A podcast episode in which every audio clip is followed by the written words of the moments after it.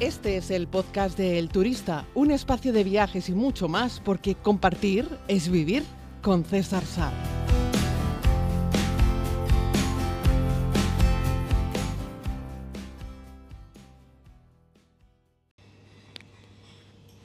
Saludos a todos y a todas, querida comunidad, bienvenidos a este tiempo de podcast. Hoy les hablo desde la terminal, bueno, terminal T1, T2 y T3 del aeropuerto de Madrid. Ya saben que esto es como volver al pasado, está a punto de pasar por aquí Alfredo Landa, pero en la sala de Priority en la que me encuentro, en la sala de AENA en la que estoy, hay unas bonitas vistas a buena parte de la plataforma de rodaje y pues ahora estoy viendo pasar un avión de United, antes uno de Aeroméxico y bueno, por lo menos quedan algunos lugares en este aeropuerto desde los cuales poder ver aviones así como en alto, ¿no? porque estamos como a la altura de una primera planta y entonces pues se puede disfrutar de una bonita vista viendo pasar los aviones. Yo estoy aquí porque regreso a Tenerife con Ryanair, mm, bueno, es lo que, es lo que tocaba, así es que tendré que llegar con tiempo a la puerta de embarque porque ya sabéis que estos no perdonan y cierran la puerta de embarque 40 minutos antes de la salida del vuelo y les da igual absolutamente. Sobre todo porque salgo de la C140, todo lo que lleve como el unito delante es porque va a tocarte bajar como al subsuelo, a nivel de calle, y ahí meterte en un bus, en una jardinera para ir hasta el avión, que lo tendrán aparcado, eh, pues a saber dónde. ¿no? Por cierto, estoy viendo pasar ahora un Embraer de Vinter Canarias que acaba de aterrizar, está desacelerando por la pista y dentro de un momentito saldrá a la plataforma de rodaje. Fijaos qué casualidad, ¿no? Mientras estoy aquí haciendo el podcast, que será breve, porque no me quiero enrollar mucho. Lo que pretendía era hablar un poco sobre el segundo aeropuerto de Madrid. No me refiero a la necesaria reforma que le van a hacer al T1, T2 y T3, de la cual ya hemos hablado un poco en este podcast, sino de Air City Madrid Sur, sí, el nuevo aeropuerto que se prevé eh, poner en funcionamiento a lo largo de los próximos cuatro años en Madrid Sur. En realidad eh, el emplazamiento es un lugar que, ya existía, eh, está a 30 kilómetros del Madrid y va a permitir eh, conectar, bueno, está pegado a la autovía de de la A5 y va a permitir, es una instalación aeroportuaria que ya existe, pequeñita, en estos momentos es poco más que un aeródromo, pero se pretende que esta infraestructura se amplíe. Y hay gente que, a veces, pues yo creo que no saben muy bien cómo, no sé, cómo funciona esto de la aeronáutica, que ya han salido con voces críticas. Bueno, primero decir que esto es una iniciativa fundamentalmente privada, algo que aplaudo, está muy bien. Los aeropuertos no siempre son gestión pública, puede haber aeropuertos privados. De hecho, uno de los argumentos que utilizan, y yo creo que está muy bien traído para hacer este, convertir este aeródromo en un aeropuerto grande, es que eh, Madrid es la única capital Europa, de los países importantes de Europa, que, que, la capital solamente tiene un aeropuerto, aunque ya hemos dicho que T4 es una cosa, T1 y T2 es otra, aunque están juntos, comparten pistas, pero Madrid es la única. O sea, Londres eh, tiene más aeropuertos, Londres tiene seis aeropuertos, París tiene cuatro aeropuertos, eh, y así suma y sigue con los aeropuertos alemanes, etc. Y lo, veis, hay aeropuertos en, en, Londres que son los que operan más las aerolíneas low cost, igual que los aeropuertos de París, que en realidad tienes también el de, nunca me sale cómo se llama, el de Melusine o Moulsin o Moulsin, no, no, sé ni cómo se pronuncia. Este aeropuerto de París que está a 45 minutos en coche eh, y lo meten como París, que es donde aterriza EasyJet, donde aterriza Ryanair. Eh, y bueno, pues eh, dicen que este, este nuevo aeropuerto eh, va a poder eh, mover una cantidad importante, se cree que entre un 7 y un 10% del, de los pasajeros que quieran entrar o salir de Madrid van a poder hacerlo eh, por este aeropuerto. Es un dato significativo y creo que hay que, tenerlo, que hay que tenerlo en cuenta. Se estima que se van a crear 40.000 empleos directos con la creación de este nuevo aeropuerto y puesta en funcionamiento del mismo y que a lo largo de los primeros años ese número de empleos pueden subir directamente hasta los 65.000, que no es cualquier cosa. ¿no?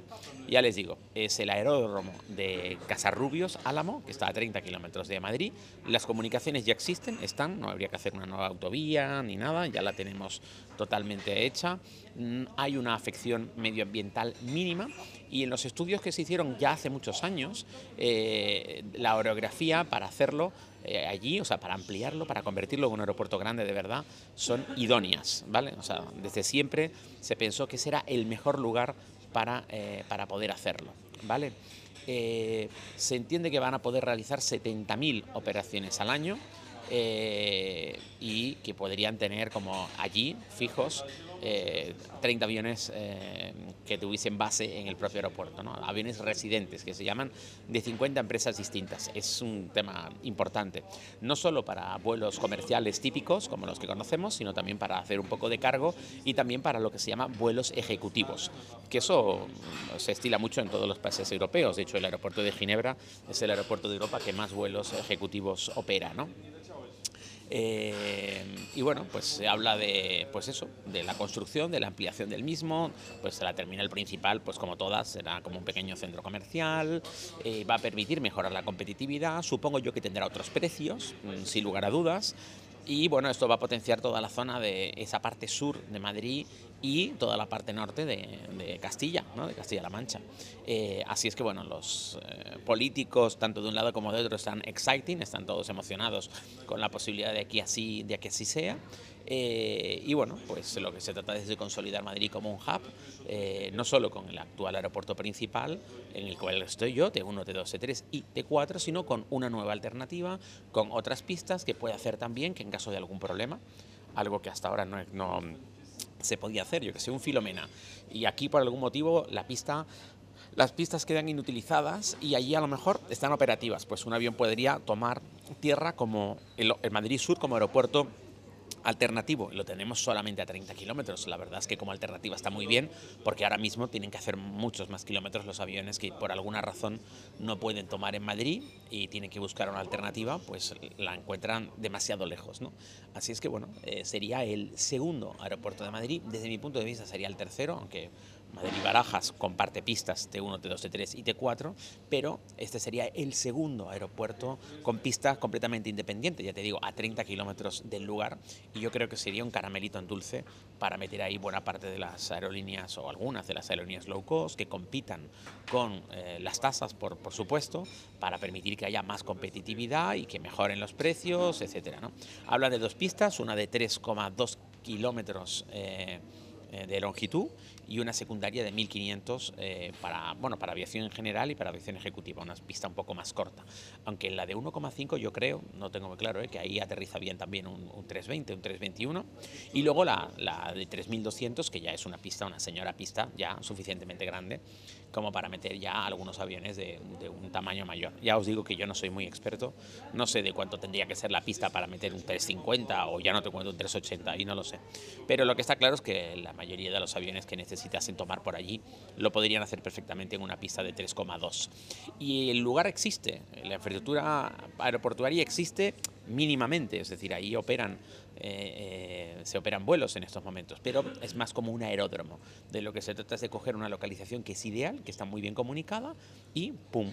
hacerla más grande y consolidarla directamente como, como un aeropuerto. Esa es, la, esa es la propuesta para este proyecto que ha vuelto a lleva años hablándose, pero ha vuelto este año a recobrar vida y que se llama Air City Madrid Sur. Eh, y esa es la apuesta para intentar hacer un segundo aeropuerto en Madrid, entendiendo que Londres tiene varios, París tiene varios, así suma y sigue, y Madrid, pues la verdad es que solamente tenía un aeropuerto, y los expertos dicen que merece mucho la pena para desaturar también toda esta zona que encontramos aquí del aeropuerto de Madrid-Barajas. Que esto no quita para que no hagan la reforma que ya están a punto de comenzar de la T1, T2 y T3. Un abrazo muy grande, querida comunidad, y me voy corriendo a la puerta de embarque, no vaya a ser que este quien les habla pierda el vuelo.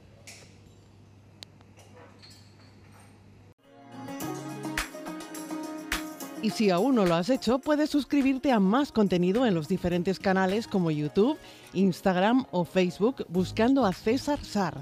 Gracias por escuchar este podcast El Turista, que es gratuito porque compartir es vivir.